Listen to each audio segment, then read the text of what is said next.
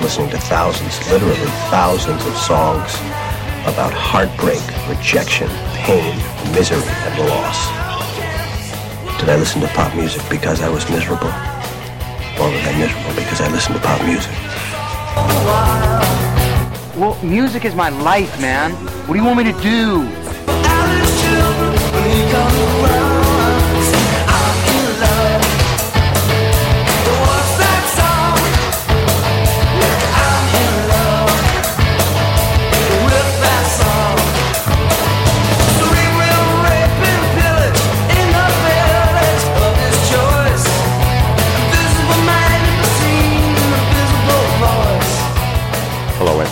Morris Brishtinsky speaking here. You're listening to Love That Album podcast, episode number 44. My thanks to you for uh, joining us. Hope that uh, you'll enjoy this episode. And we're going to be doing things, well, a little bit differently this time. Normally I have a guest host in with me to discuss one particular album. But I'm not having a, a guest host as such. Uh, I've got an interview lined up for you and I'm really, really happy to be able to present this to you. About a week ago, I got to speak to great Australian singer-songwriters and musicians Deborah Conway and Willie Zygier. Now, if you've been you know, a fan of Australian pop music since the 80s onwards, then uh, the name Deborah Conway will be no mystery to you. She originally started out, or at least came to popular renown, via the group Do Re Mi, and they had this big hit Man Overboard, which to this day is possibly the only top 40 song that has the words penis envy in it. And uh, after they uh, split, she went and recorded some fine solo albums, starting out with String of Pearls and Bitch Epic. And of late, though, she's been releasing albums with her husband Willie Zygier independently. Uh, Willie Zygier is a guitarist of the highest order. They've recorded a number of albums together. They started their collaboration as far back as the 80s with Bitch Epic, but uh, they only started recording albums under both names from uh, Summertown, which I think was about 2004, then Half Man, Half Woman, which came out maybe about two, three years ago, and now this year's album, Stories of Ghosts, which for me, even at this early stage of 2013, is sitting very likely to be my album of the year. It'll take some doing to make me change my mind on that. This album is songwriting and performing of the highest order. The thought that's gone into the lyrics and the melodic composition is just absolutely astounding. If you're a fan of the music of, say, Gillian Welch or Lucinda Williams, then this will certainly appeal to you. The album is thematically their exploration of their Jewish roots, but from an atheistic perspective. And I know that some people have gone and said to me that sounds like a contradiction in terms, but really it's not.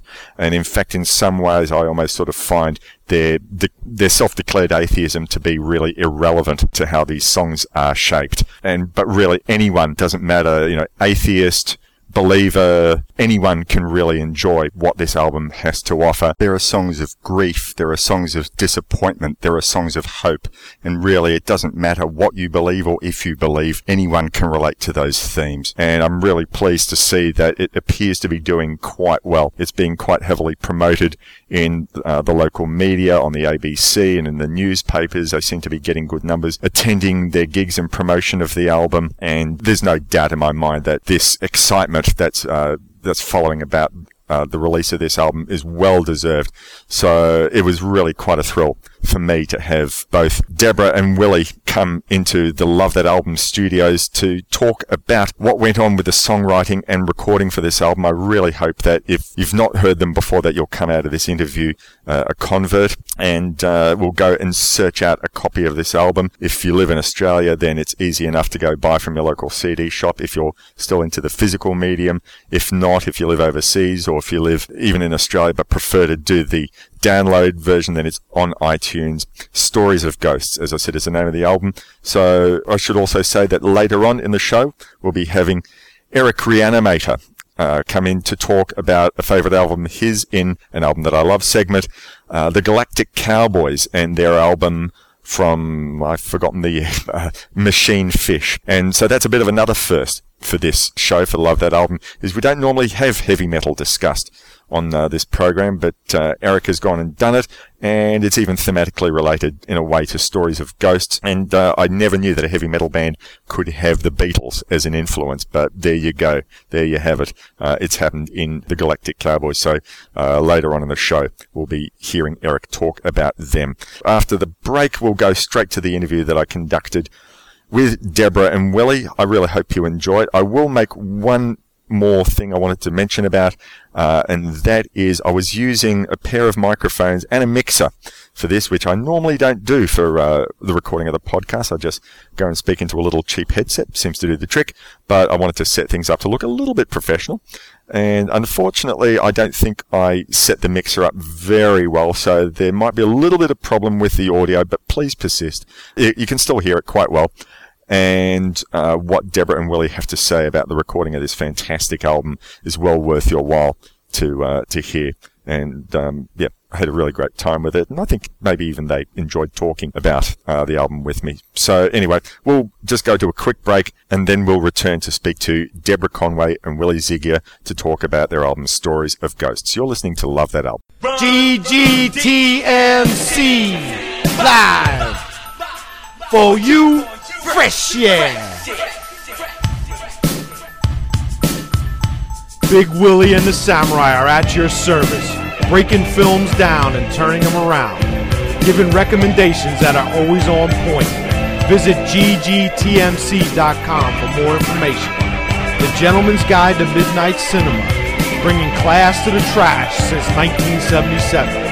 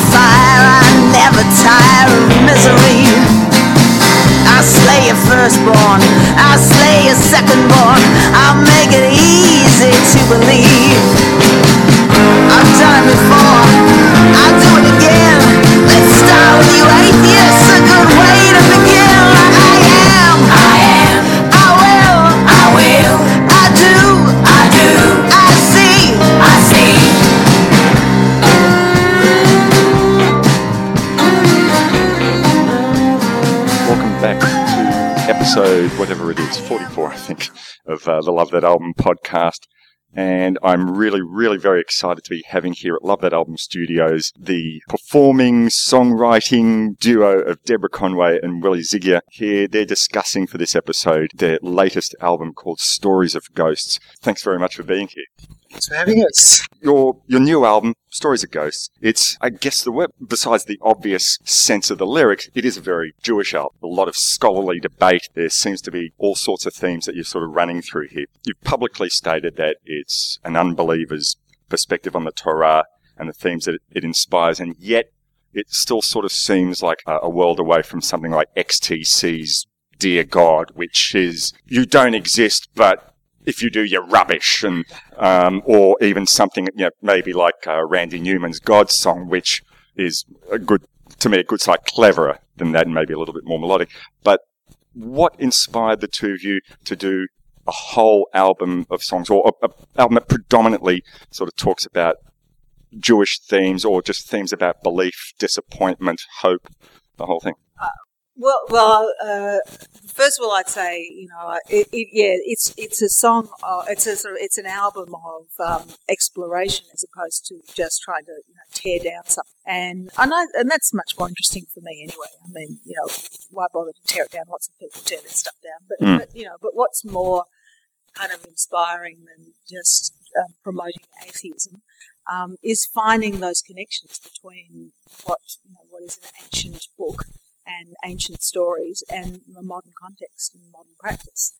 And I think that's that's where our dissection occurs. You know, that's the area that we're interested in, and I guess that that has transpired because both of us grew up in Jewish homes. My Jewish uh, upbringing was in an observant Jewish house. Uh, I'll let Willie talk about his, but um, for me, I was able to grow up in an observant Jewish home without ever really having to do anything, have anything to do with God. So it, it doesn't, it actually sits very comfortably with me to, um, to be able to understand my Jewishness in the context of a cultural perspective and in the context of thousands of years of, of collective memory and, and able to define myself as Jewish in that way without actually venturing into the area of, uh, but I believe in God and, and God is an, an almighty monotheistic power created all of the universe. But I think, you know, this is what the question of the record, because both of us feel Jewish, which is an interesting thing in itself. You know, you, you're brought up in a, a secular society and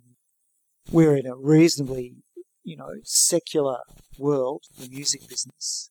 I don't think people talk about their beliefs or their religion much. Musicians tend to be a pretty cynical bunch, really. Yes. Cynical, questioning bunch. But I think both Deborah and I feel Jewish and we're trying to define what that means. Mhm. So I think this record is an exploration of that too, of, of how can you feel this thing when you're an unbeliever.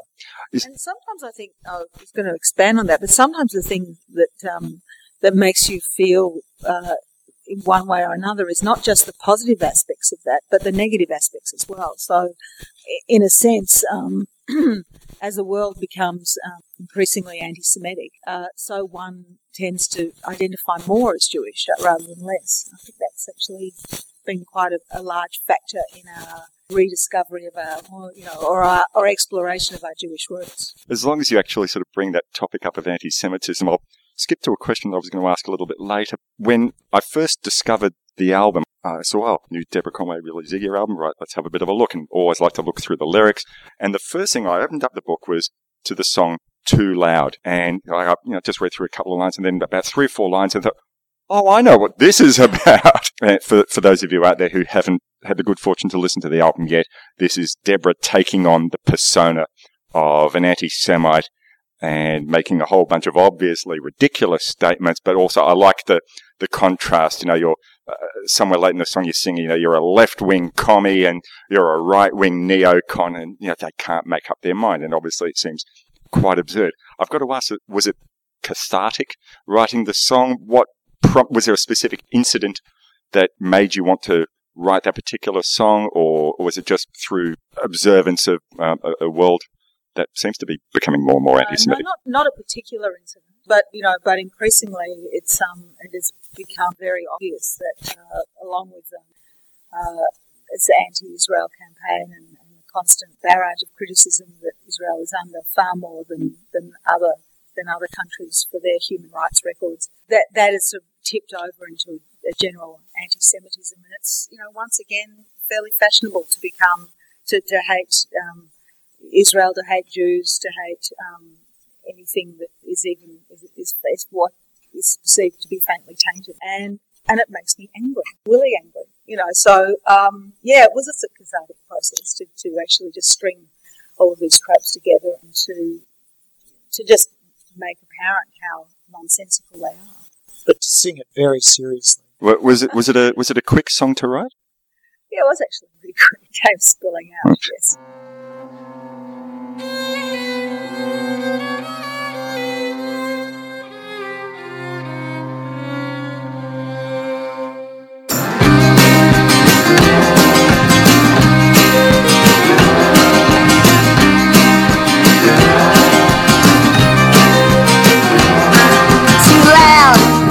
Pushy, too smart, too brash. You're a schemer, you're a plotter. You deserve what you get. Pack your bags again, it's time to move on. You're not welcome, friend, you're gone, gone.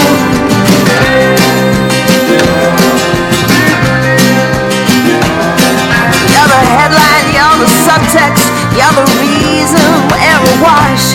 You're the other, you're the other, and it's always your fault. Pack your bags uh, this this will make it like a, a, nice segue. I guess one of the songs that you have written on on uh, the album is a, a, tune called "Outside of Zion," and you've gone and stated in the notes that you made available on your website that this went through 16 different rewrites. I presume that's 16 different rewrites of the lyrics. Was the melody pretty much in? Yeah, the, mel- the melody stayed the same. we, we had a tune and uh, we were trying to write a song to it. But outside of Zion itself didn't get 16 versions of that thing. See, that, that's what I sort of imagined it was. But uh, what happened was that uh, it was 16 different songs. And each set of lyric lyrics um, seemed inadequate.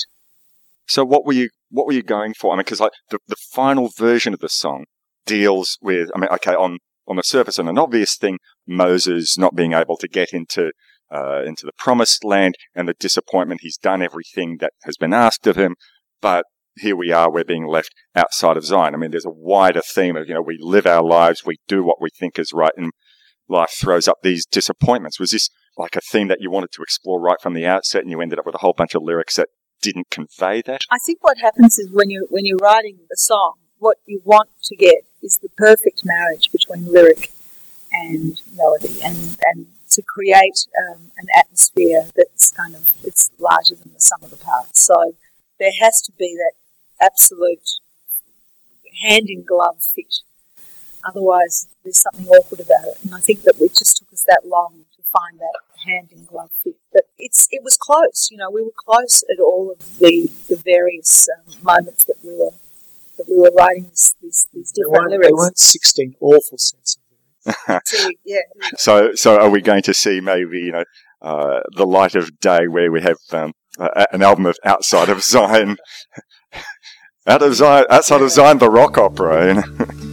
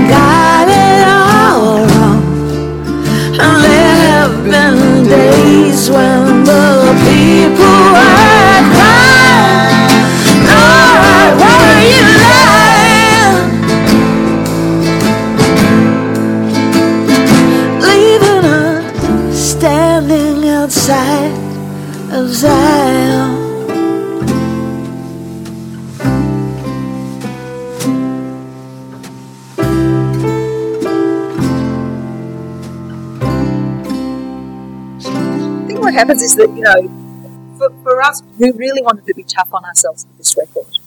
We really wanted to be as tough as we could possibly be, and we just, um, we went, we, we tried very hard not to have anything on the album that we weren't absolutely 110% committed to, and I guess that's what drove this, this um, seeking for perfection, which is, you know, perhaps in some way the inspiration for the song itself. The album's opener Writings on the Wall, the first half is about you, uh, well, as I understood, was about you throwing off the shackles you've gone in, of, of uh, religious belief or certainty, as you put it in the song. You know, you mentioned, uh, or at least the, the lyric, the character in the song mentions the disappointment from not getting the love of God after having thrown a prayer. You know, this is a fair exchange. You know, I, I give a prayer, you give me you give me some sort of consolation or whatever it might be. Is the writing on the wall only obvious in retrospect? I mean, when we, if we throw a prayer out, are we waiting a lifetime for it? Or do we, do we more and more in this day and age have less need for full on religious belief because we're not getting something, we're, we're told if you live this particular type of life, the rewards will be there for you. I think the character in the song is actually not um, asking for the character in the song is kind of is, has been deal making with God and is disappointed to find, you know, probably a recent deal uh, that um, the, the part of the bargain that they thought God was bringing to the table has been has been sadly neglected, and uh, uh, it's not it's not necessarily love of God, but just love per se in their life. So Yes. a, a loving partner, perhaps, or whatever that might be. But um, I mean, it's interesting you interpret it that way. But I mean, I, I sort of see that song as kind of as someone living their life in in a kind of the most venal sense. And the writings on the wall is, I think, only apparent after the fact. It's always clearer in retrospect, you know, hindsight, twenty twenty vision, and all that sort of stuff. Uh, I'm not sure that, that anyone, or uh, it, it, it tends to be other people that see the writing on the wall for you, point you in that. Look, see, there you are. you know, it's all going downhill fast if you continue on on this direction. It's it's it's the rare event that you can actually perceive that you're going along in the wrong way um, before you um, before you meet a meet a, um, a, a bad end. But um, yeah, I, I think it's it's a good phrase that I that I wanted to that, that it comes up in conversation a lot, and um, and the fact that it has this uh, very ancient meaning, Right. such a very literal meaning, was something that I, I found intriguing.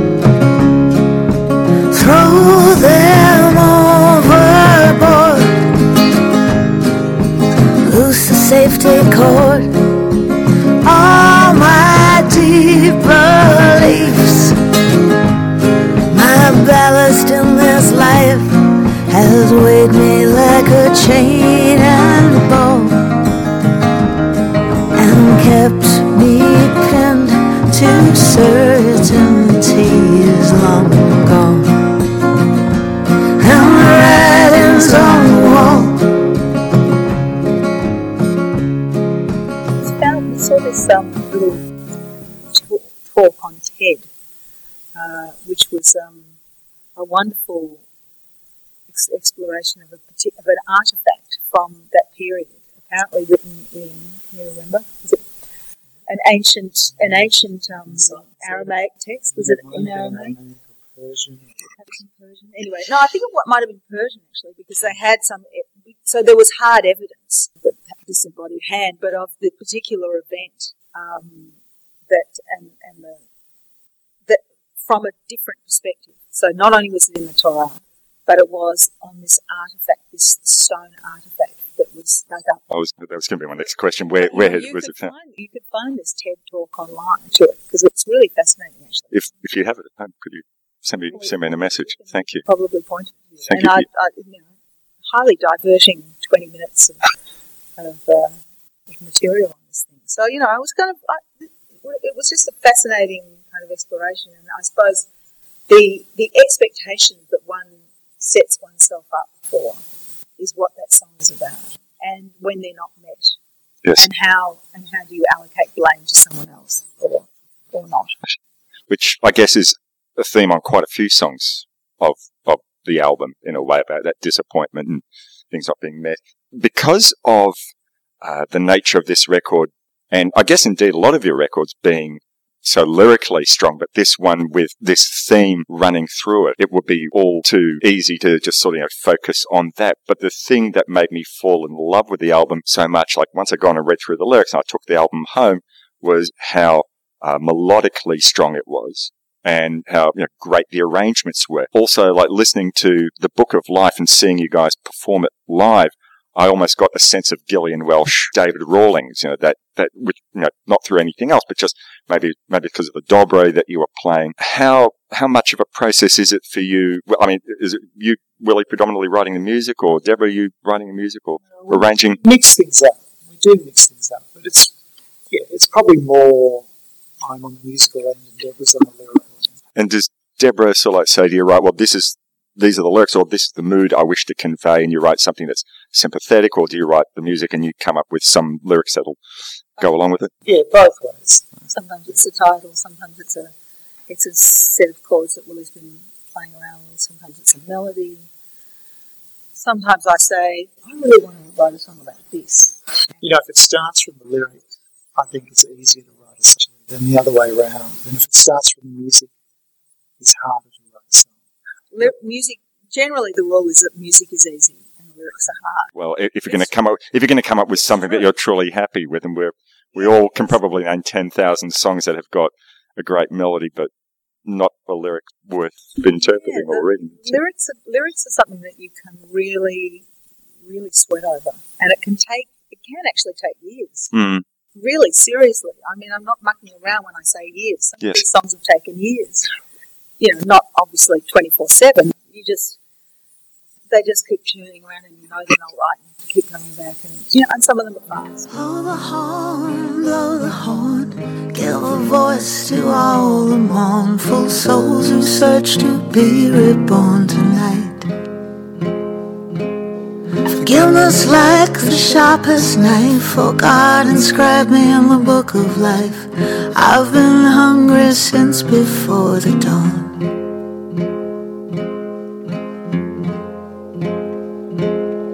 Everybody's empty, but it's not for food. And everybody's praying here to be rescued. Examining our sins, it's hard not to conclude we're screwed.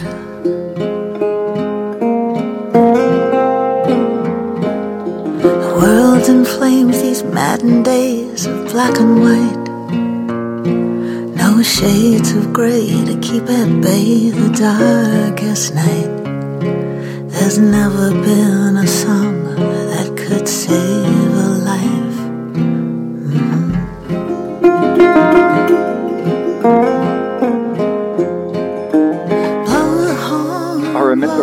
reading an article uh, that Paul Simon had gone and written many years ago in um, a book called Making Music that George Martin had gone and compiled. He asked a whole bunch of musicians and recording engineers and uh, songwriters to write a chapter about their craft, what they did, and what their approach was. It and Paul Simon's chapter was fascinating because it wasn't just like, oh yeah, I sit around and I wait for something to come to me.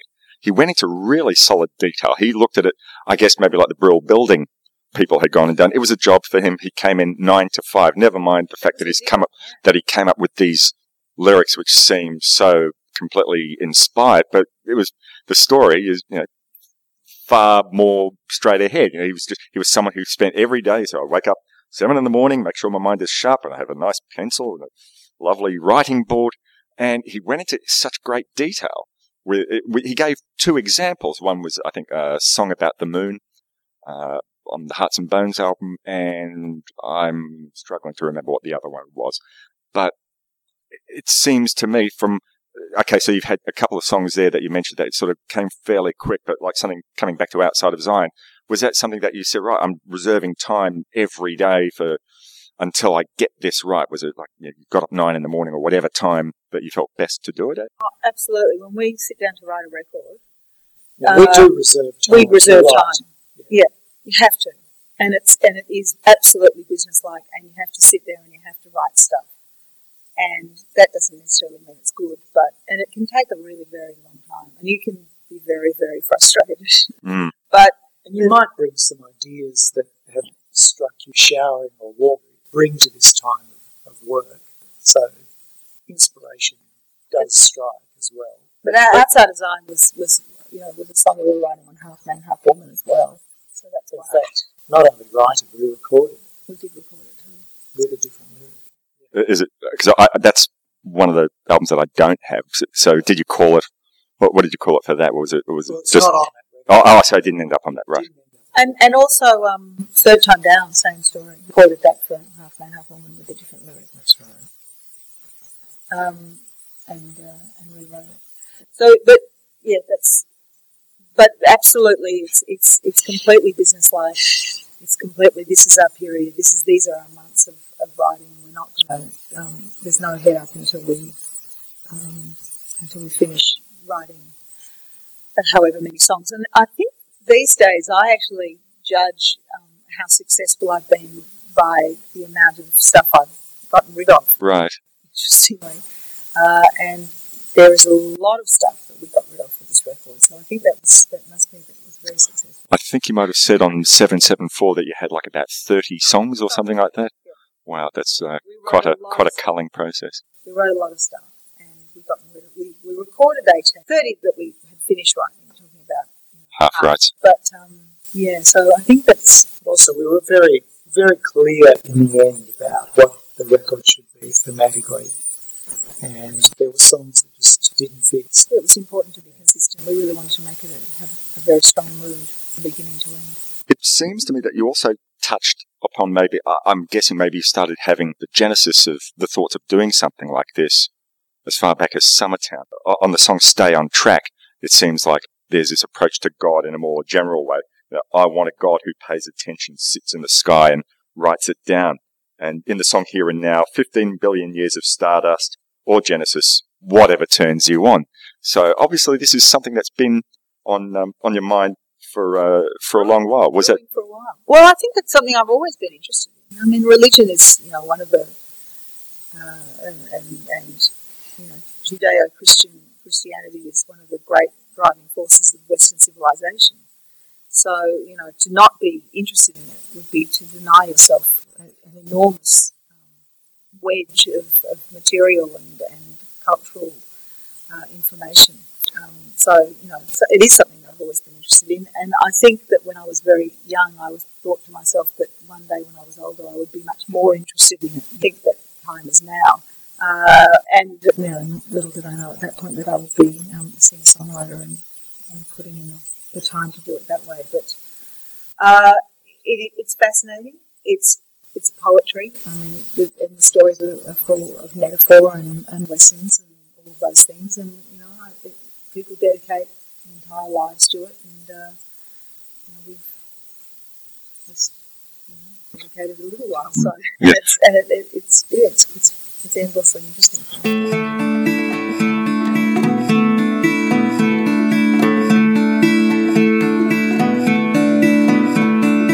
I want a road running through my memory.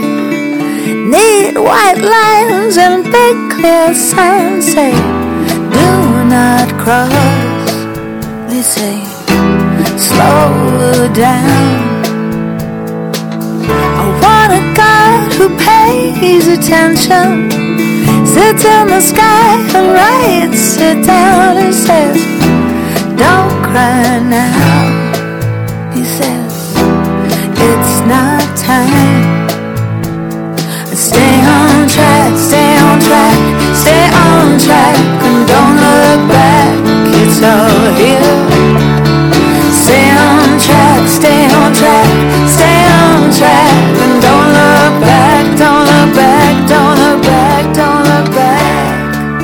That sort of preempted another question that I was going to answer because I mean, where I came into your music, I get you know a lot of people who I knew. You know, I said, "Oh, I'm going to be speaking to Deborah Conway, Willie Zygier," and they said, "Man overboard, Do Re Mi, great."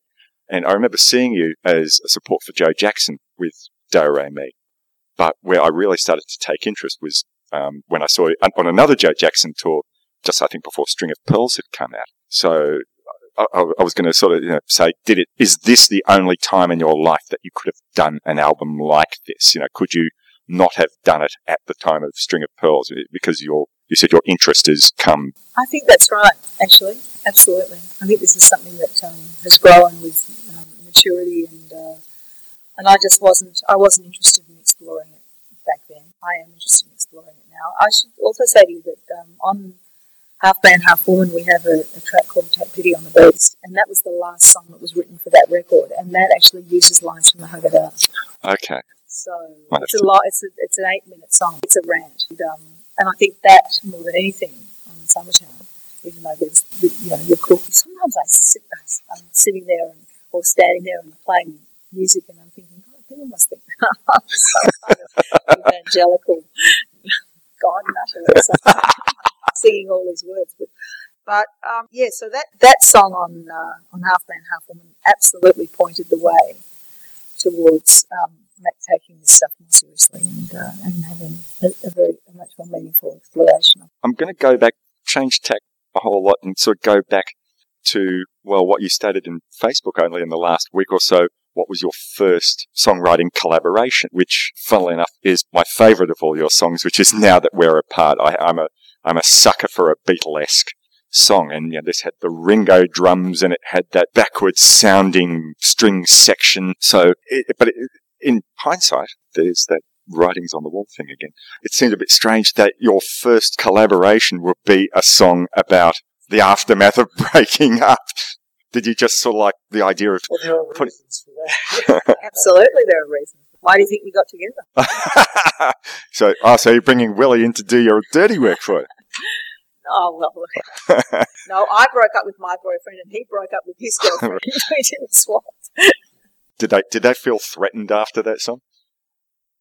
No, I don't think either of us really. Um, We didn't think about it, I don't think. No. But, uh, but it was it was sort of it was a thing that was uppermost in both of our minds. right. And you know, I never thought about how how that, that was a song. Our first collaboration together was a song about breaking up. Until you said to the, us the other day that was my favourite song, and, and we, we wrote back and said, you know, that was our first collaboration. And then I thought to myself, that was our first collaboration, and it was about breaking up.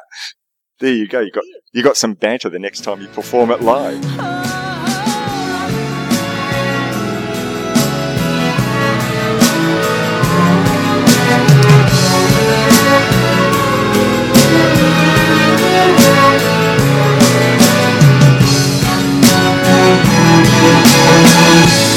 Look outside, the sky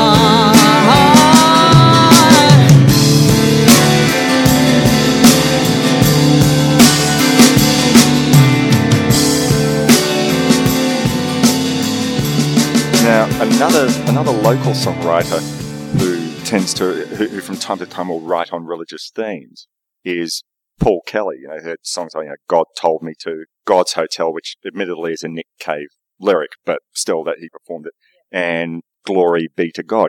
Have you ever had any theological discussions with Paul? Paul, What? Paul's definitely an atheist. Oh, I, I, I'm aware of that, but yet, the, but I mean, to be absolutely serious Catholic family. Yeah, from a serious Catholic. but yet, it, it, it was still it was still for quite a while before I sort of worked that out because you know like you know, things like glory be to God and God's hotel made me think well maybe he doesn't live his life as a religious person but you know, maybe he had some religious affiliation. And yet you know as you've gone and already stated in your own work you find it still a very interesting avenue to explore. It's not just for rejecting but it's still an, an, an avenue for exploration because it's too big. It's part of a lot of people's lives, whether they reject it or accept it. So it's worth exploring poetically. So much um, artistic endeavour throughout, you know, throughout the centuries for so many artists. So you know, it would be, as I said, it would be willfully obdurate to not to not explore it. But uh, Paul Paul's experience is, is really different to mine. I mean, he would have grown up and a, a, a Catholic, believing in God at least up until a certain point, because that was, I guess, that was the expectation in their in their family. His, his uncle was a priest, his sister was a nun. Uh, it just would have been um, that would have been the norm. Whereas in the, my family, the norm was that you know you were able to be Jewish without believing in God, and no one in particular did, even though we went to synagogue and you know all that. But so for me, it hasn't really. I I, I imagine that his would have been more of an epiphany. I mean, I'm not going to put words in his mouth, but if you've grown up in some way believing in God and then decided you don't believe in God anymore, that, that that's more there's, there's something happening there. Whereas for me, that was never that was never the case. I mean, you know, you talk about your experience. Even if um, God comes nowhere into it, the poetry of religion is so profound and speaks to people. I don't know, I don't know how many people really do believe in God, religious. I don't know if they know what God is. They might talk about it, but I don't know that anyone, you know, some people want to believe in a God on a very simple level. Maybe they manage to convince themselves of that. But I think the more profound thought on God really does not know what God is, doesn't understand what God is, and only and religion is an attempt to explain to, it. To, yeah, to come at some meaning in the universe, personal meaning. Woody, Woody Allen's made a career of it. That's right. Many people have. Some kind of God is a great explanation, you know, because you should be, and there's a reason. And you, you can't know it, but there is. Yeah, whatever. Whatever. Even if it's the reason you give to your own life, we still live in this inexplicable universe. So, um, God is the metaphor for that.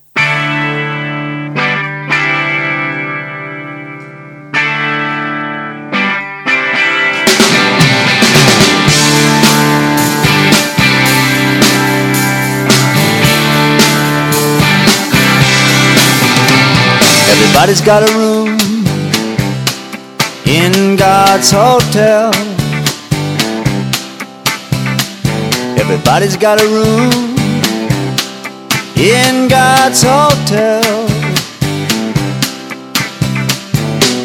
You'll never see a sign on the door saying no vacancies here anymore. Everybody's got a room in God's hotel. Everybody got wings in God's hotel. Everybody got wings in God's hotel. You'll never see a sign hanging on the door saying, At no time may both feet leave the floor. Everybody got wings in God's hotel.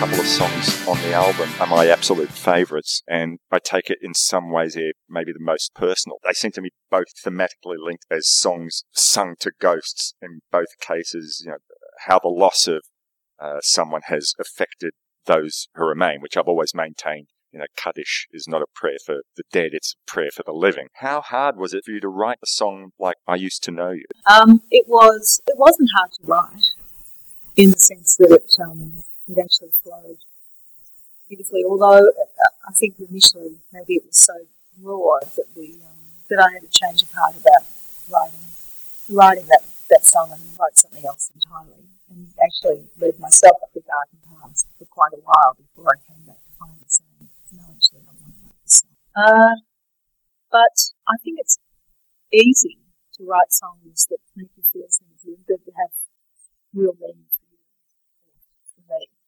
And if they've got a truth for yourself, then that is a much easier song to write. And ultimately, it conveys itself to other people in a more truthful and a more meaningful way. Hopefully, hopefully. It seemed, it seemed to me like a, a really raw song, and what I liked about it musically was it, it sort of had a bit of a Tom Waits feel, especially with you know those few uh, discordant chords and that last that last uh, piano chord on on anyone else's record. I would have thought, oh, there's a boo boo. They've made a mistake. But reading through your notes on the website, it, it, it convinced me, oh no, this is very deliberate, but very beautiful. And that's when I started thinking, ah, it seems so. Tom Waits was, is he something of an influence on on your music writing? He's some amazing songs. Yeah, absolutely. We both love Tom Waits. Uh, there, there's, I think the dissonance was important in that song. So it was a reflection on, upon a life and uh, there's happy sounds in there, and there's very disturbed sounds in there. It's, it's beautifully restrained. Yeah, just subtle. So the music was also, I guess, making commentary.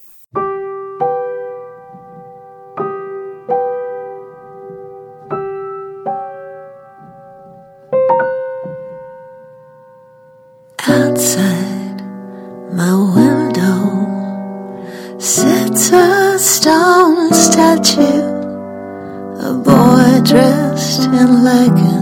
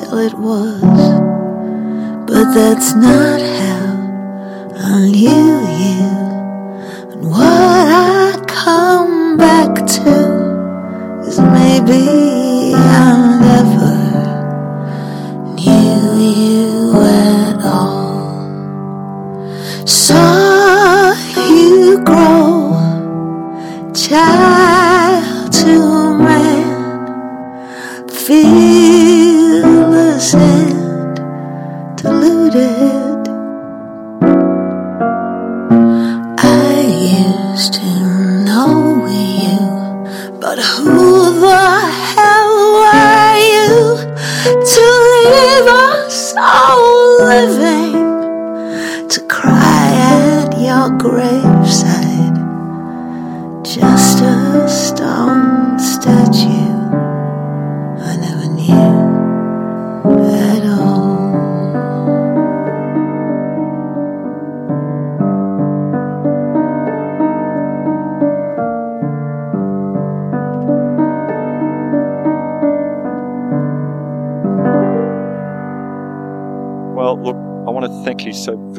Very, much. It's been absolutely my pleasure to be able to speak to the both of you. Um, I've heard a lot of, uh, you do quite a fair few interviews, like on the ABC and the like, and it seems like there's been a hell of a lot of interest in the record. So I wish you, you know, much continued success over your year of touring and sell lots of copies of it. And if you're if you're out there, if you're in Australia, you know your local CD store. Yes, they still exist. Get it. And if you live overseas, get it on. It, it, it's on iTunes, is it? Or Yeah, and you can come to our website and purchase it. We'll post it anywhere. good. Timbuktu, we're on it. All right. Anyway, we'll be back in a moment, uh, and you'll hear another segment from Eric Reanimator. Uh, and uh, we'll be back to finish off the show in a few minutes. You're listening to Love That Album. All that's left is hollow. You don't care about tomorrow, cause nothing tastes the same. Nothing tastes the same. Know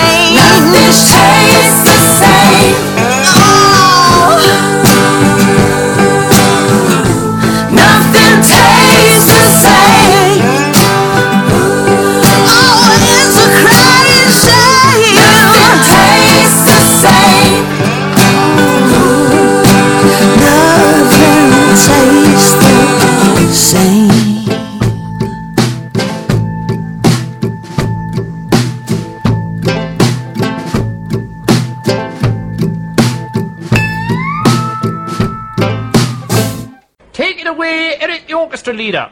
I want two. I want two, three, four.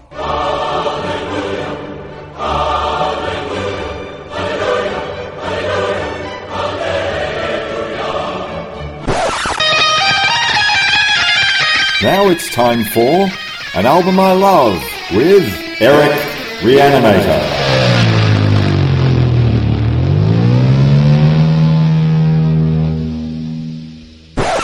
La dee dee, a one, two, three. Eric the Reanimator.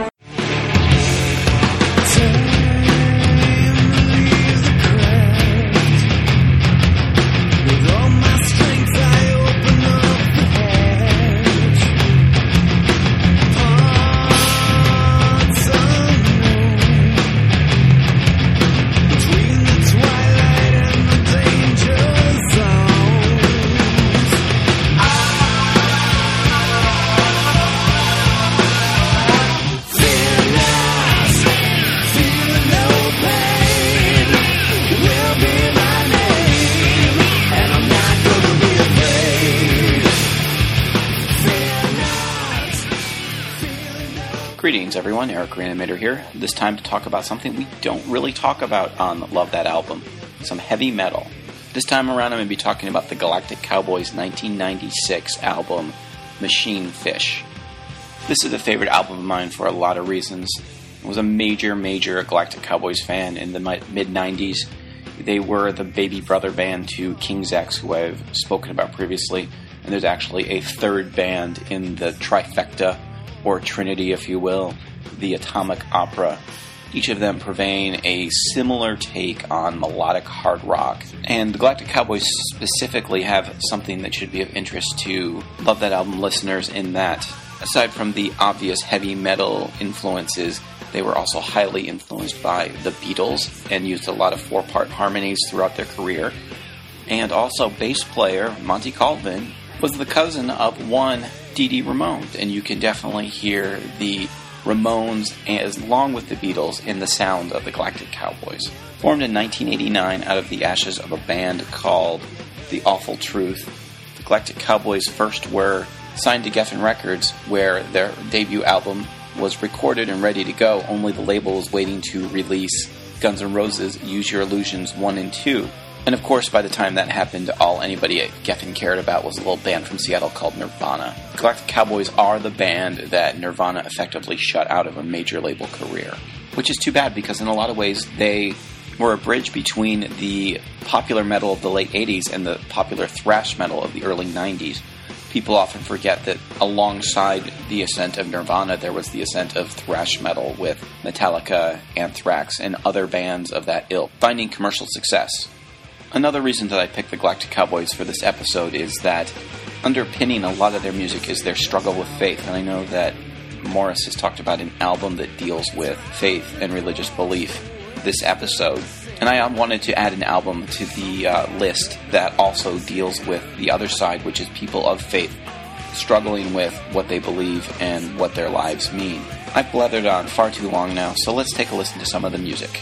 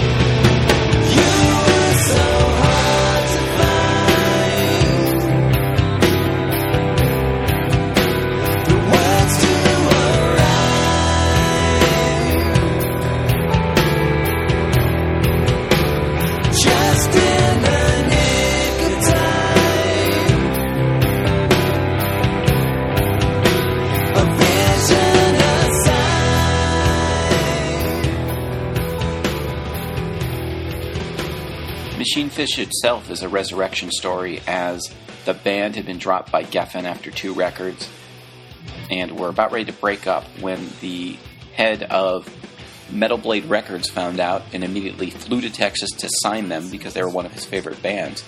Along the way, their original guitarist bowed out, so they had to soldier on with a new member. And Machine Fish was definitely a lot more straight ahead, thrashy, and simpler than their previous records and the records that followed tended to also fall away from that early fire and energy. Shortly after the Machine Fish album came out, there was an EP called Feel the Rage that included uh, live versions of a couple of songs, also a cover of I Want You by Kiss that was supposed to be on that big Kiss tribute in the mid 90s, and a cover of the song Junior's Farm by the band Wings. So, as always, I'm going to leave you with a bit of my favorite song from the record This is a song called The Lens. And I'll catch you all on the flip side.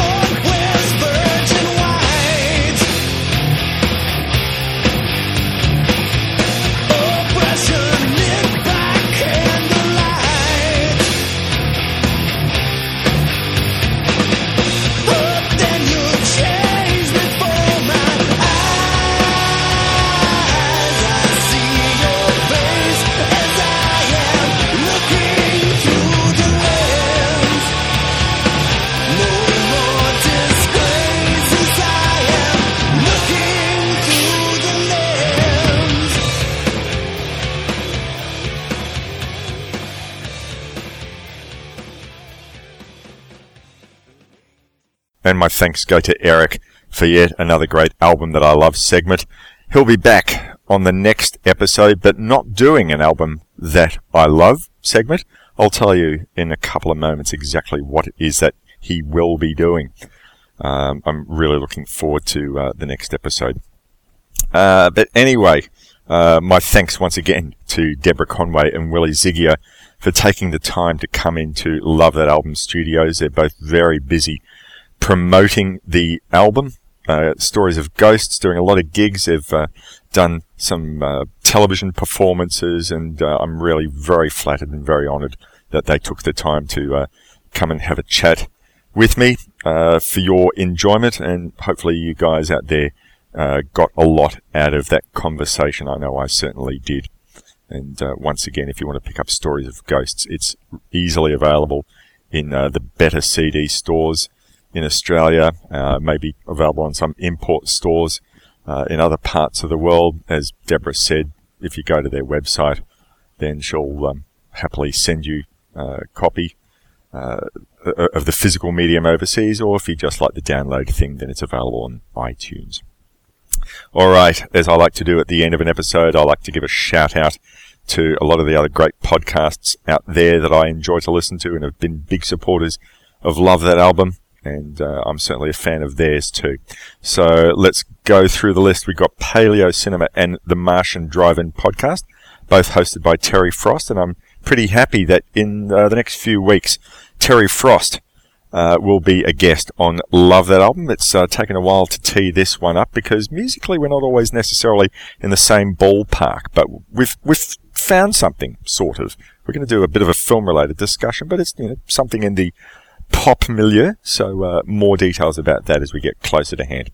So uh, yep, Paleo Cinema Martian Drive-In podcast, Silver and Gold with Dr. Zom and Pickaloaf, and uh, who's not been a guest on Love That Album as yet, but uh, he will be on the show in a few weeks, talking uh, some Tom Waits with me, and uh, that'll be a show to listen to. For it's, I'm, I'm surprised it's taken this long for me to get to uh, to get to talking about Tom Waits, and certainly surprised that it's taken me this long to uh, talk to the loaf. I've talked with Dr. Zom three times for this program, so it's about time we had the loaf on the program.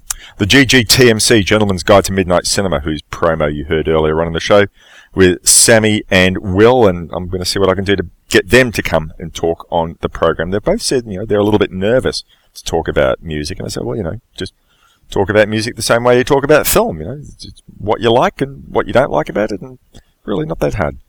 Uh, uh, Better in the Dark with Thomas DJ and Derek Ferguson. The List Film, actually, it's not called the List Film Podcast anymore. I keep making that mistake. It's just called the Film Podcast with uh, Jenny, Ricardo, Adam, and Kevin. Uh, Talk Without Rhythm. Uh, Film Rave with Justin Oberholzer. Uh, in the musical side of things, the List Music Podcast with Ricardo, VK, Jenny, and Juan. Uh, sitting at a bar in Adelaide with my good friend Michael Persh, and uh, we'll be getting Michael to come back on the program maybe late June, early July to talk about um, uh, an artist that we both love, maybe not necessarily that fashionable in Australia anymore, but um, we're all about love of music, not love of fashion, that's for sure. Uh, but further details as we get closer to time. Uh, all-time top 10 with Ben Eisen. I was uh, very happy to have Ben on the previous program talking about the album Who's Next by The Who. And uh, he always puts out fine programs. Everyone loves a list type of program. So you should listen to both All Time Top 10 and The List Music Podcast. Um, because uh, they're all a whole lot of fun. Sodajerker on songwriting with Simon and Brian. Now they're taking a little bit of a break, uh, just for a few weeks, but um, allegedly they're going to be coming back in full force sometime in June 2013. So not far to go now. And uh, yeah, I'm just a big, big fan of their show. They've got some really incredible songwriters to talk to and always asking intelligent questions. It's um, yeah, really something wonderful. Their show's going great guns, and they should be very proud of it. The Inside Outcast with Evil Dave and Dr. Brandy's sexy voice. I mean, really, how could you not love a show with a host called Dr. Brandy's sexy voice? That's that's just fantastic. Love that. And on Facebook, even though this is not a uh, this is not a, a, podcast, I should say, but uh, you should join the Feed My Ears Facebook page uh, that's run by uh, John Ross, who's been on the show a couple of times and uh, always worth checking out. Lots of great music discussion on Feed My Ears, as there is on the Love That Album Facebook page. Please feel uh, free to come and join that. Hit me up for uh, a membership, and uh, we'd love to have you on there and speaking about whatever comes to your mind that's music related. We always have a lot of fun having arguments, having discussions, putting people onto uh, great albums that we enjoy. So please feel free to uh, come and join that. Uh, other house keeping items. Uh, if you want to send me any feedback, you can email me or send an MP3 voice message to rrrkitchen at yahoo.com.au. You can join the Facebook page. As I mentioned, facebook.com forward slash groups forward slash love that album. You can download the program by going to lovethatalbum.blogspot.com or you can search for it, Love That Album, in iTunes. Any method that will work for you, I wholeheartedly recommend because I want you to listen to the program and please feel free to recommend it to your friends. Another way that you can listen to the show is via the Stitcher app on your Android or uh, Apple phones or whatever communication device it is that you have. I don't know, maybe you can get the podcast by a pair of tin cans with a piece of string holding them together. I don't know. Whatever works for you. Um, I'd appreciate your company and any feedback. That'd be lovely. All right. Now, I promised I'd uh, give you some information about what's happening on the next program. I'm taking a break. Love that album 45 will have nothing to do with me. Um, I need a little bit of time out just to do some research for the upcoming shows, and I didn't think I had enough time, but I wanted to get an episode out for you listeners out there who um, regularly download. Once again, my thanks for doing the regular download thing. So on the next program, we're going to be having two great supporters, two great friends of the show, uh, two of my shooting the shit crew, Tim Merrill and Eric Peterson, aka Eric Reanimator, are going to be talking about punk music, the history of punk, their punk favourites, the development of punk over the years, and really, given that punk is not something that I've followed in any detail. I mean, I have a cursory knowledge of, you know, the big groups, the important ones, but uh, these guys I really know and they really love their punk music. And it'll be a truly educational episode. Lots of great music, uh, lots of great information and facts whenever they're on shooting the shit. Uh, I'm always learning something. They're both absolutely fantastic presenters uh, and really lovely people to boot. So I urge you support uh, their episode of the show uh, as much as you support anything that I do, or you know, hopefully even more so. Uh, they'll do um, they'll do a great show, no doubt. I'm looking forward to hearing what it is that they come up with, and I'll be back for episode 46. I've already been warned, you know, that maybe I'd better just watch my back, you know, because if they do too good a job, well, you know, they might take over the show, which might not be a bad thing for you listenership out there. I don't know, but I'd like to come back if that's okay with you guys. But anyway, that'll be uh, episode 45. Uh, Eric and Tim talking about the history and development of punk, and they'll probably throw in a whole lot of great tunes for your consideration and oral edification. So until then, listen to some great music, read great books, watch fantastic films, support the podcasts that I mentioned, and generally go out and be nice to each other. Uh, thanks very much for listening to this episode of Love That Album. And I should just finally point out one more thing that I don't think I've had an episode this short since the early days of Love That Album. Some of you out there might think that's a good thing. You might be able to listen to this whole episode in one hit in uh, your travels to work or on your travels home from work or while you're watering the garden rather than the usual two, three hour epics. So, um, give me some feedback if uh, you think the short format works. Um, I'll probably ignore that because I just like talking, but you know, anyway, I, I, like the feedback. All right. Anyway, we'll speak to uh, in a few weeks with. Um, well, my next episode will be in a month, but uh, Eric and Tim will be in two weeks. So please tune in for that. And we'll see you soon on Love That Album. Cheers. It's NFL draft season, and that means it's time to start thinking about fantasy football. FantasyPoints.com features industry leading experts and prognosticators using proprietary hand charted data to help you score more fantasy points. FantasyPoints.com is the place to go for whatever kind of fantasy football you play. Whether you play fantasy football, daily fantasy sports, or do a little bit of everything, Fantasy Points has the meticulously researched content to guide you to victory. And why wait for the fall? Fantasy Points also covers the new spring football league, the UFL. Join the guru, John Hansen, Scott Barrett, Joe Dolan, and other massive names in the fantasy football universe with an exclusive offer. Use code Pantheon for 15% off any fantasy points package, including the all in package, with access to every article, tool, and data nugget that Fantasy Points has to offer. That's fantasypoints.com and code Pantheon for 15% off at Fantasy Points. Fantasypoints.com, code Pantheon. Score more fantasy points.